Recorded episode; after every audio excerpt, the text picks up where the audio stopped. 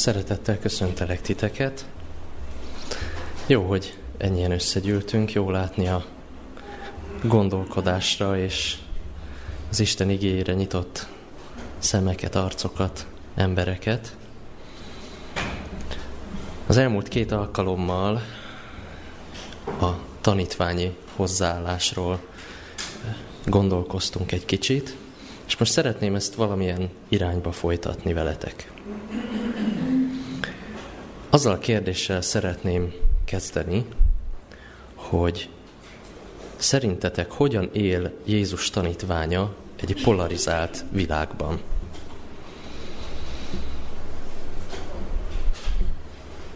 Jézus tanítványának a közösségének valljuk magunkat, egy tanítványi gyülekezetnek, de egy iskola is működik a, az építményen belül, ami tükrözi ezt a fajta mentalitást. Tehát ugye ez szerintem benne van a kultúránkban, bennünk van, hogy tanulni szeretnénk a Mestertől, tanulni szeretnénk Jézustól, ezért olvassuk a Bibliát, ezért van a szombat iskola is, ezért van a Biblia tanulmány is, az is egyfajta tanulási folyamatnak a része. Úgyhogy ez a része megvan. A második része a kérdésnek viszont problémás lehet, polarizált világ. Ti úgy látjátok, hogy polarizált világban élünk. Mit jelent ez egyáltalán? Polarizált világ.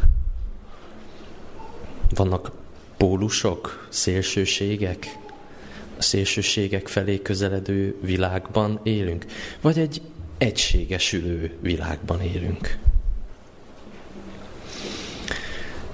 Őszintén szólva, akár az elmúlt éveknek is talán úgy részemről most ezt kezeljétek egy kis kritikával, nem muszáj egyet értenetek velem.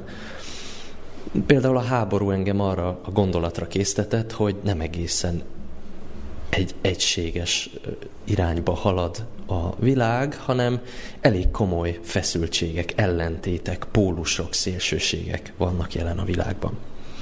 És összegyűjtöttem a gondolataimban néhány ilyen területet, ahol szerintem elég komoly feszültségek és ellentétek vannak. Például a politika. Az tipikusan egy olyan jelenség, ahol elég sok vitát, feszültséget. Már-már ilyen szavakat hallunk, hogy sárdobálást lehet látni. Vagy vannak humanitárius kérdések, amiben komoly feszültségek lehetnek.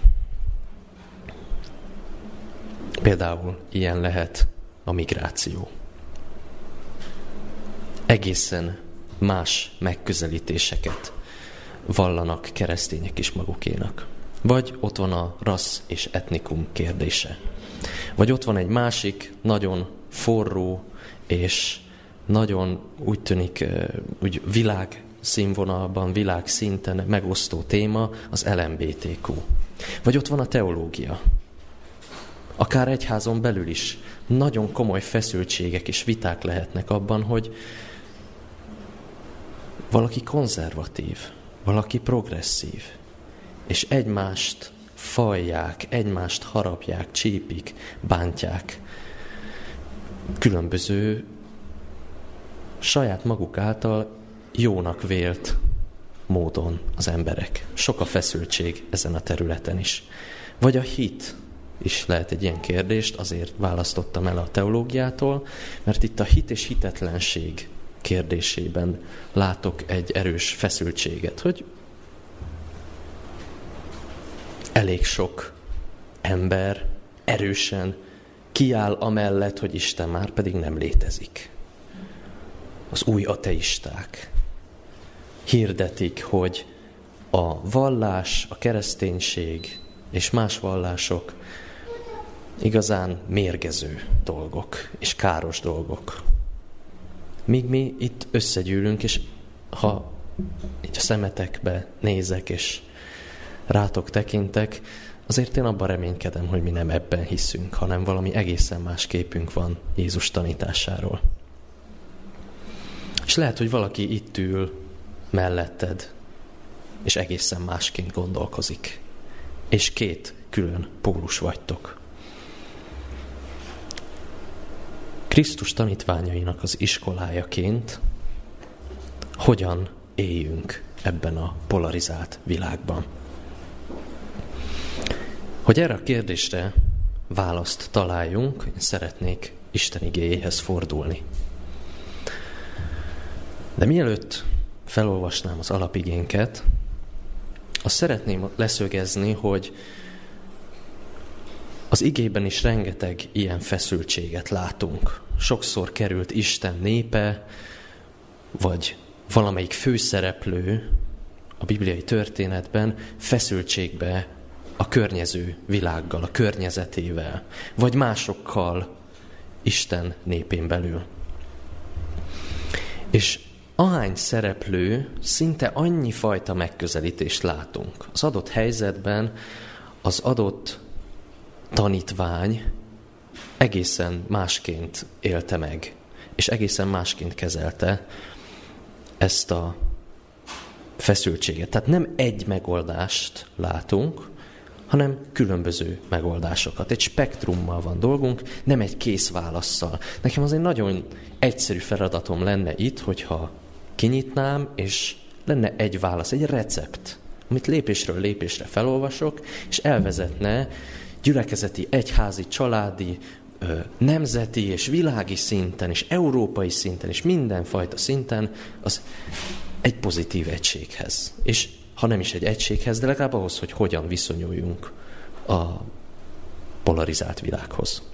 De én úgy érzem, hogy nekem nincs ilyen válaszom. Nekünk kell gondolkoznunk, nekünk kell felmérnünk, hogy milyen megoldások vannak, és azokat megfelelően alkalmaznunk a megfelelő helyzetekben.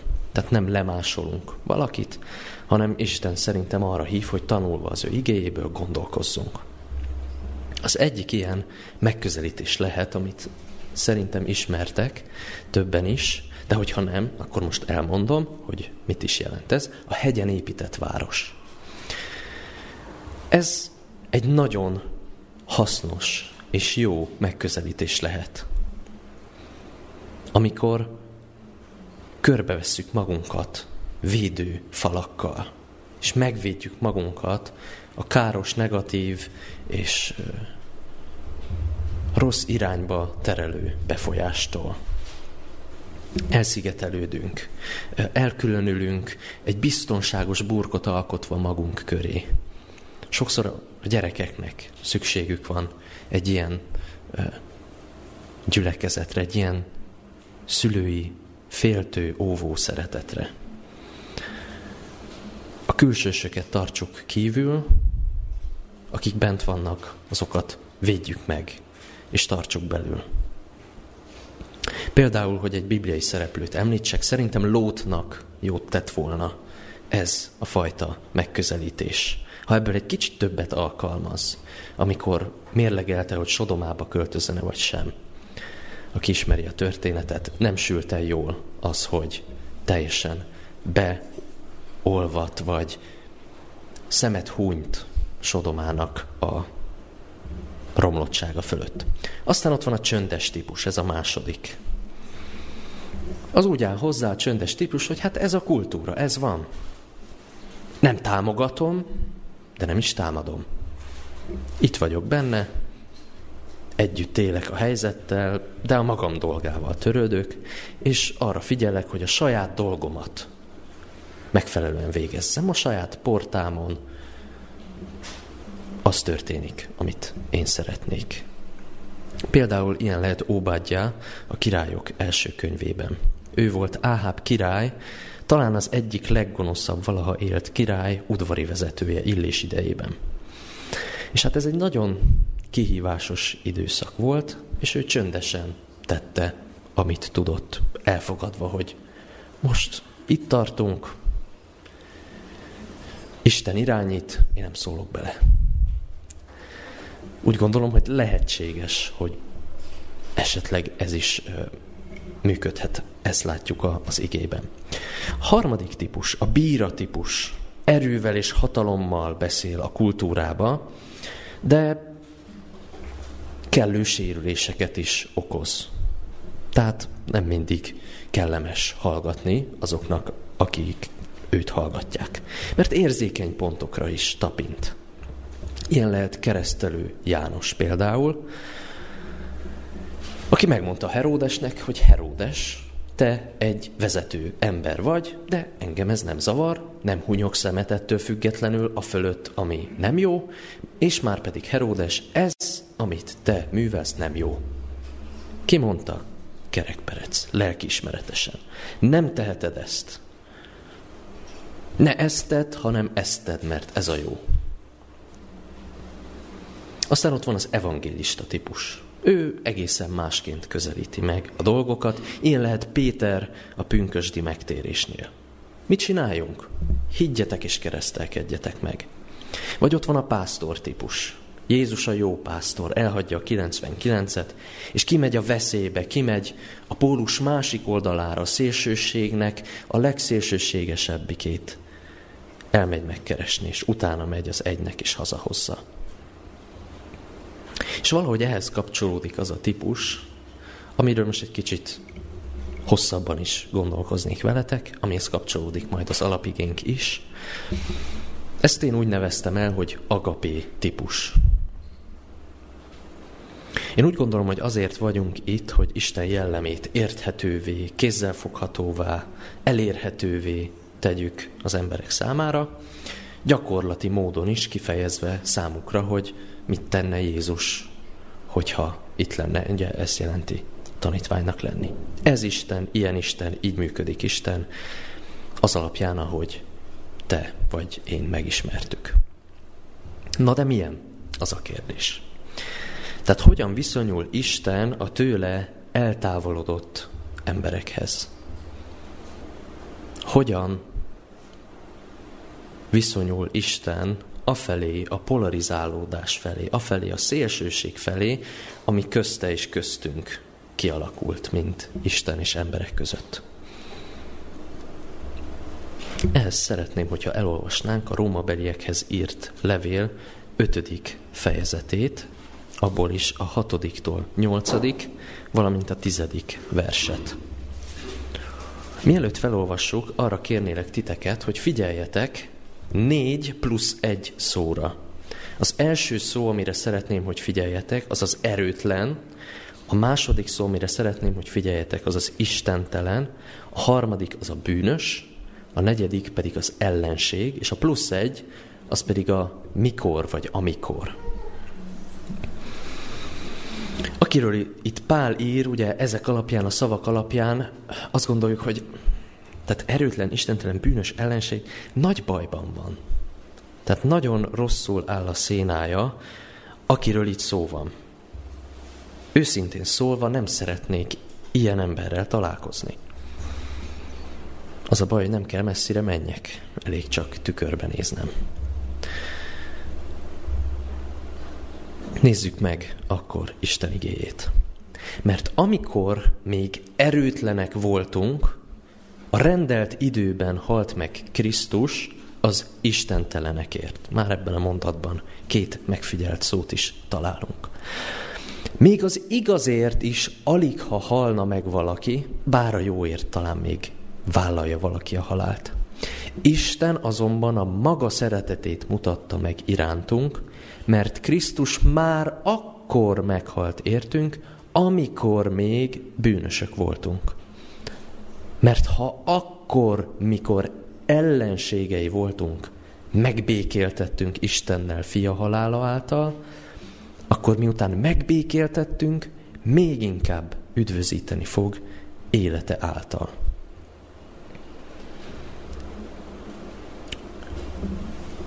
Úgy gondolom, hogy ez egy nagyon érdekes megközelítése a szélsőségeknek. Nem az egyetlen, ahogy a felsorolásból hallottátok, de vizsgáljuk meg egy kicsit jobban, hogy mi történik itt. Az első megfigyelt szavunk ugye az volt, hogy erőtlen. Milyen egy erőtlen ember? Mit jelent az, hogyha valaki erőtlen? Az erőtlenség a kereszténységben elég érdekesen néz ki. Főleg Pál gondolataiban, Pál megközelítéseiben. Valahogy úgy tudnám ezt én lefordítani, kifejezni, kitágítani ezt a szót, hogy én nem tehetek semmit, hogy helyrehozzam. Erőtlen vagyok. Nincs az én hatalmamban, hogy helyrehozzam. És nincs, ami a tarsajomban erőt adjon, mint egy tabletta, amit beveszek, és rögtön visz tovább előre. Nincs, ami erőt adjon, hogy visszamenjek Istenhez, hogy tökéletes legyek, hogy valamilyen legyek. Természetemnél fogva távolodok tőle. Mint ha egy mágnest próbálnám közelíteni a két azonos pólusával, ilyen vagyok. Egyszerűen nem tudok közeledni, hanem éppen, hogy mintha egy tőle eltávolító erő elhúzna, eltolna engem tőle. Nincs erőm arra, hogy valóban az legyek, akinek ő megálmodott, akinek ő megteremtett. Erőtlen. Második szavunk az istentelen. Isten nélküli. Nem akarok semmit sem kezdeni az Istennel. A vallás az így kívülről még jól megy, de a belső Istennel való egység, közelség, meghitt, közeli kapcsolat, az, az nem. Olyan, mint egy megkeseredett barátság, mint egy megszakadt kapcsolat. Eltávolodtunk, külön vagyunk. Persze vannak kézzelfogható tünetek, ezek, ezeket hívjuk bűnöknek, de ezek csak tünetei a valódi problémának. A valódi gyökere az, hogy távol vagyok tőle. Elidegenedtünk. Fogalmam sincs már, milyen vele érintkezni. Ha van is fogalmam arról, hogy ő milyen és ő kicsoda, akkor nincs bennem vágy arra, hogy kapcsolódjak hozzá. Az a fogalmam arról, amit, ami bennem él arról, hogy kicsoda Isten, az tőle elfelé tol, mint sem közelítene. Ellenségek ez a negyedik szavunk. Nem tudom, hogy van-e ennél durvább szó, amit használhatott volna Pál. Mit ír le vajon ezzel a szóval? Ugye a polarizálódásnak, a szélsőséges uh, hozzáállásnak azt hiszem ez az egyik kulcs szava. Amikor valaki az ellenség. Két véglet vagyunk az Isten meg én. Két szélsőség. Isten ellensége. Isten is köztem ott folyik a Duna, és nincs egy Árpád híd, nincs egy komp, nincs még egy kis tutaj sem, hogy összekapcsolódhassak vele. Isten hogy kezeli ezt a nagyon erős különbséget és ellentétet? Nagyon érdekes, és itt jön az a plusz egy szó, amire kértelek titeket, hogy figyeljetek nagyon az igéből. Ez a mikor, amikor. Hatodik versben azt olvasok, hogy amikor még erőtlenek voltunk. A nyolcadikban azt olvassuk, hogy amikor még bűnösök. A tizedikben, amikor még ellenségei voltunk.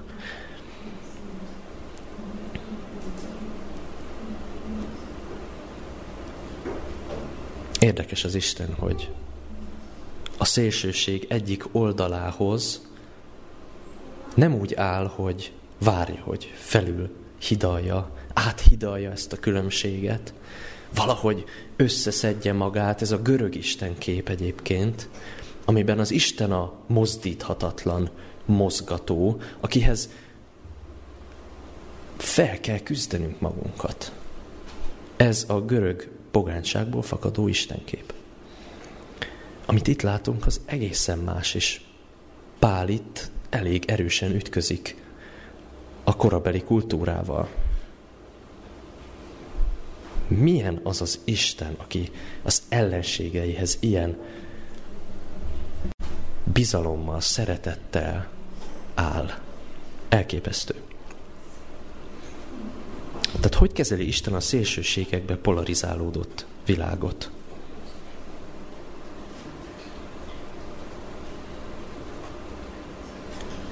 Néha olyan jó lenne valahogy azt olvasni ki ebből az igéből, hogy Isten megnyomja az, az igazság osztás gombot. És hiszem azt, hogy Isten van, hogy, az igazságot is képviseli, a szeretet és az igazság, a kegyelem és az igazság valahogy, a szeretetet is én úgy képzelem, hogy a kegyelem és az igazság valahogy kapcsolódik a kettőben, de valahogy ez a fajta agapé szeretet, ez a feltétel nélküli odaadó, önfeláldozó szeretet, ezzel néha meggyűlik a bajom. Nehéz beleillesztenem a, a világképembe. Mert itt Isten nem spórol a vérrel és a verítékkel, amit az ellenségei ért, mond ki. Mint a fegyvertelen katona, aki berohan a veszélybe, és aki konkrétan az ellensége, és lelőné ugyanabban a helyzetben megmenti.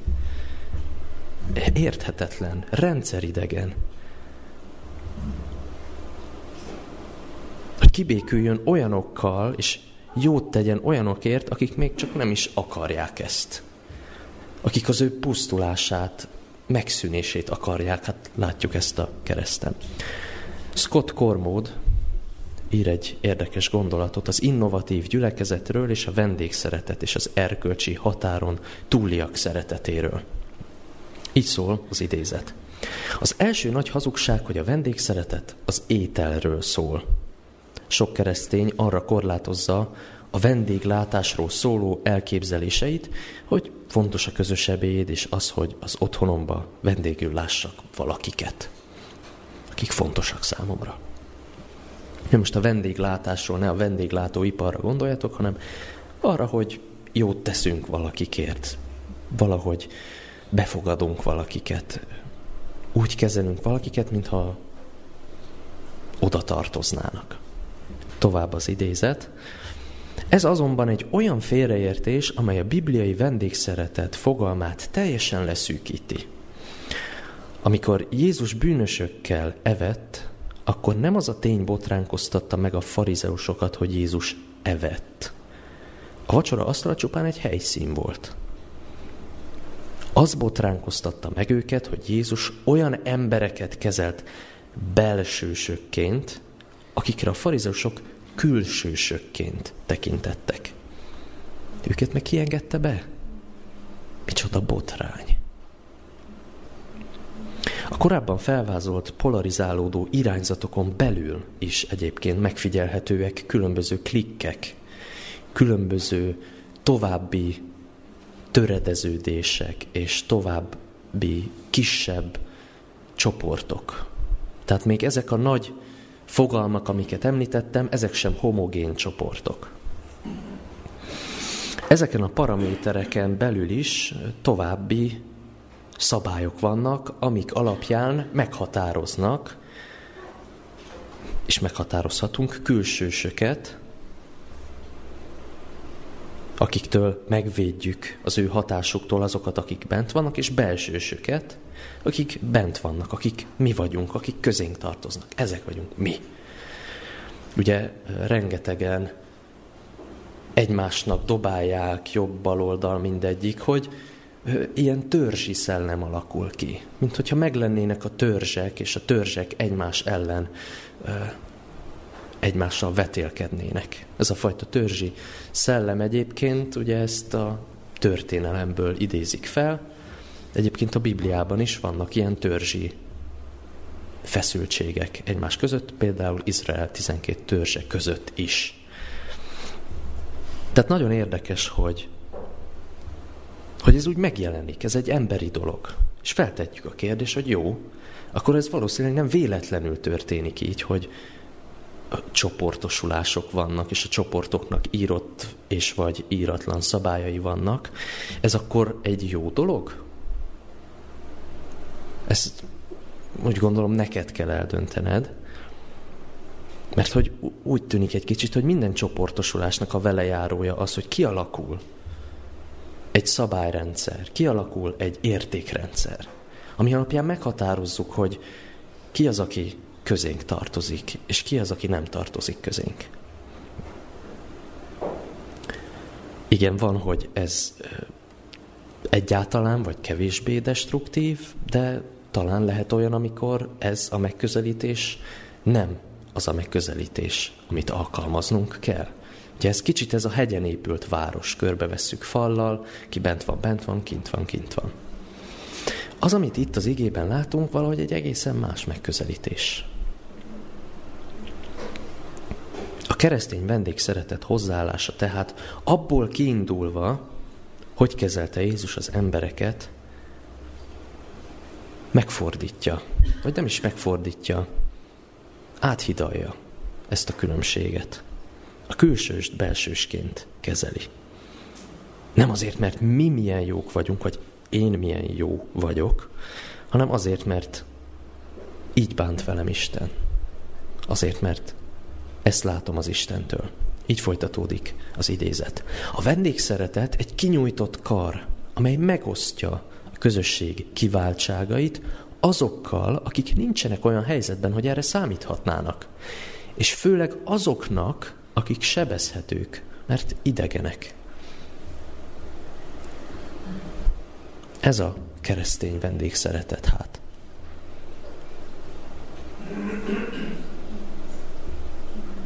Olyan jó, amikor vendégként azt hallja az ember, hogy érezd otthon magad. Amikor ezt tényleg látod, hogy ez, ez tényleg így van. És a vendéglátom nem úgy kezel engem, hogy mennyi van még hátra, vajon mikor megy el, hanem érezd otthon magad. Ez egy nagyon érdekes élmény. Hogy itt szívesen látunk. Meg kell mondanom nektek őszintén, hogy azt a beismerést kellett tennem, hogy ez a szeretet az igazi kihívás. Ez kemény munka. Ez vér és veríték. Nekem sokkal könnyebb egyes szabályokat betartanom.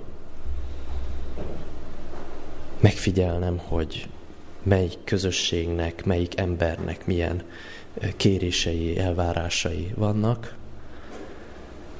és sokkal nehezebb ezt a fajta szeretetet belülről önként megélni. Ennek az elsajátításához úgy gondolom, hogy tényleg vérre és verítékre van szükség. Az ige fölött, hogy átitasson, áthasson, hogy Isten hogy bánik, hogy bánt velünk. Akkor még, amikor mi nem törődtünk vele, ellenségei voltunk, anélkül, hogy érdemeltünk volna bármit. Akkor, amikor épp az ellenkezőjét érdemeltük volna, mint amit kaptunk. Viszont jogosan felvetődik egy kérdés. Mi van akkor, hogyha én jogosan és igazságosan nem értek egyet azzal, amit valaki mond, ahogy valaki él, ahogy valaki cselekszik? Erről a kérdésről eszembe jut Billy Grahamnek egy gondolata. Nagyon engem is kísért, hogy vitatkozzak ezzel a gondolattal. Kicsit belül vitatkozok is, figyeljetek, így szól, hogy Istené az ítélet, Jézusé a megmentés, a Szentléleké a meggyőzés. Nagyot nyelek, mert ebből egy másik kérdés következik, hogy akkor én mit csináljak? Tehát akkor mi marad rám? Mi lesz az én feladatom?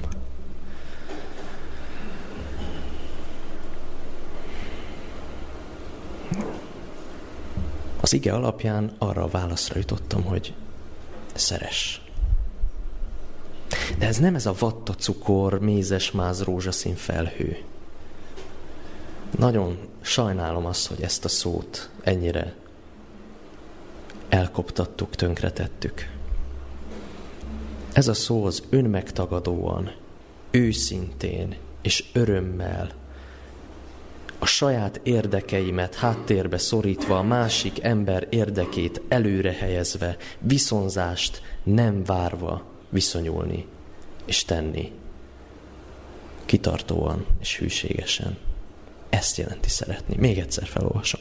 Önmegtagadóan, őszintén és örömmel a saját érdekeimet háttérbe szorítva, a másik ember érdekét előre helyezve, viszonzást nem várva viszonyulni és tenni. Hűségesen. Ez a végső kihívás. Valamilyen érthetetlen okból nekem úgy tűnik, hogy Isten úgy döntött, hogy téged és engem engem fog felhasználni arra, hogy megmutassa a szeretetét. feltette arra a saját hírnevét, hogy én mennyire tudok szeretni, hogy te mennyire tudsz szeretni. Egy teológus mondása szerint Isten háromszor alázkodik meg. Egyszer megalázkodott a testetöltéskor, egyszer a keresztre feszítéskor, és pünkösd óta az egyház minden napjában. Hát, nehezek számomra ezek a gondolatok. Megnehezítik egy kicsit a tükörbenézést. De mégis minket választott ki Isten arra, hogy átöleljük a világot. Azért, mert ezt tette ő velünk. Azért, hogy mi is megtegyük másokkal, másokért. Úgyhogy kihívásom van most a bátrakhoz, akik bátornak érzik magukat. Arra hívlak, hogy ha lesz egy kis csönded, egy kis időd, még a mai nap az imádságra, akkor imádkozz. Akár a prédikáció után, abban a kis csöndben, amíg majd együtt gondolkozunk. Imádkozz, hogy Isten adjon egy lehetőséget arra, hogy valaki, aki más, aki külső, aki nem felel meg, azt ezzel a szeretettel kezeld. Valaki, aki külső, úgy kezeld, mint aki belső. Nem azért, hogy jó porszívó ügynökként titokba rávegyük arra, hogy higgyen abban, amiben én gondolkozzon úgy, ahogy én, viszonzást nem várva, csak azért, mert Isten arra hívott el, hogy azt adjuk tovább, amit tőle tapasztaltunk. Be kell vallanom nektek, hogy ez azért nehéz, mert ez a hozzáállás nem jön természetesen. Ez nem belőlem fakad. Ez Isten kell, hogy átitasson, amit értem tett. Átitasson a Mesternek, Jézusnak a története. És akkor jön belülről fakadóan. Egyszer egy nagy prédikátor, egy nagy teológus, egy nagy tanító órát tartott egy teológiai adventista egyetemen. Érdekes tanár volt, úgy állt hozzá, hogy közbe lehet szólni. Közbe lehet kérdezni, be lehet kiabálni. Ki lehet fejteni a véleményt. Ugye ez egy érdekes hozzáállás, mert rosszul is elsülhet. És hát volt egy ilyen alkalom, amikor rosszul sült el. Az egyik diákkal nagyon elszaladt a ló. És udvariatlanul, etikátlanul, szakmaiatlanul nyilvánult meg. Hosszasan és fárasztóan, lovagolva a saját pontján, a saját érveit puffogtatva, csak mondta és mondta. Nem csak azzal volt a baj, amit mondott, hanem azzal, ahogy. Egy diáktárs, aki később ezt a történetet megírta, leírta, várta, hogy befejezze az arcátlan felszólalását. Gondolván, hogy a tanár, tanár majd annyira várom már, hogy jól helyre tegye. Jól megmondja neki a tutit, az igazság nevében. Végig mondta magáit a diák, és a tanár csöndben állt. Hosszú másodpercek teltek el, utána megköszörülte a torkát, és csak annyit mondott. Akkor azt hiszem, ezzel a gondolattal le is zárhatjuk ezt a mai órát. Köszönöm a jelenléteteket. Viszlát a következő órán. A diák azt hitt, hogy rosszul hal, képzelődik, képszakadása volt, és valahogy lemaradt a tanár válaszáról. Tehát mi történik itt? Oda ment megkérdezni a tanártól, hogy de mégis miért így zárta le? Mire a neves tanító csak annyit mondott, hát azt hiszem a Szentlélek az utóbbi időben nagyon sokat küzdködött azért, hogy megtaníthassa nekem azt, hogy nem kell mindig enyém legyen az utolsó szó. Azt hiszem, van még mit fejlődnöm. Van egy könyv, amit nagyon-nagyon szeretek, és nagyon közel áll a szívemhez. Főleg az utolsó rész ebből a könyvből, és mindannyiótoknak ajánlom, hogy ahányszor csak tudjátok, olvassátok el. Ez Ellen White-nak a Krisztus példázatai című könyve, és abból nagyon szeretem az utolsó nagy részt, aminek az a cím, hogy Isten szereti és keresi a bűnöst. Már a cím is elképesztő számomra. És abban van egy alfejezet, aminek az a címe, hogy a bűnösök menedéke. Annyira szeretem azt. Hoztam nektek belőle egy idézetet, és szerintem zseniális. Figyeljetek, így szól. Azok az emberek, akik Jézushoz jöttek, a közelében úgy érezték, hogy még számukra is van menekvés a bűncsapdájából. Nem azt érezték, hogy meg kell menekülniük, hanem felcsillant előttük. Elkezd őket vonzani. Az, hogy, hogy van, és ez jó. És ez nem kellett más tegyenek, mint hogy Jézus jelenlétébe jöttek, úgy, ahogy voltak. Folytatódik az idézet. A farizeusok csak megvetették és elítélték őket. Ugye ez egyfajta hozzáállás a kívülállóhoz, aki nem az én szabályaim alapján él és gondolkozik. Krisztus pedig, ez egy bonyolult mondat, Krisztus pedig Istennek az atyai háztól elidegenedett, de az atya által el nem felejtett gyermekeit üdvözölte bennük. Ebből azt emelném ki, hogy a gyermekeit üdvözölte bennük. És nem Isten idegenedett el tőlük, hanem ők idegenedtek el Istentől, és Isten vette a fáradtságot, hogy ezt az elidegenedést áthidalja. Így folytatódik az idézet, minél távolabb tévedtek tőle, annál mélységesebben vágyakozott a megmentésükre, és annál nagyobb áldozatot volt hajlandó a szabadulásokért hozni mennyiszer az Isten teljesen másként működik, mint én. Valahogy nekem az jön zsigerből, hogy azért tegyek sokat, aki tőlem nincs elidegenedve, hanem aki hozzám egy közel álló személy. És valaki minél távolabb van tőlem, minél inkább az ellenségem, annál kevesebbet vagyok hajlandó érte megtenni. És itt éppen ennek az ellenkezőjét látjuk. Azt gondolom, sok módon közelíthetjük meg a mai polarizálódott társadalmat. És nem lehet egy megközelítést a felsoroltakból minden helyzetre ráhúzni. Van, hogy ebből érdemes alkalmazni, van, hogy abból. Ez érdemes ö, értelmezni a saját életünket, saját helyzetünket, kultúránkat. Én arra hívlak téged, hogy fontold meg, hogy mit tenne a világgal, ez a szeretet? Milyen hatással lenne rá?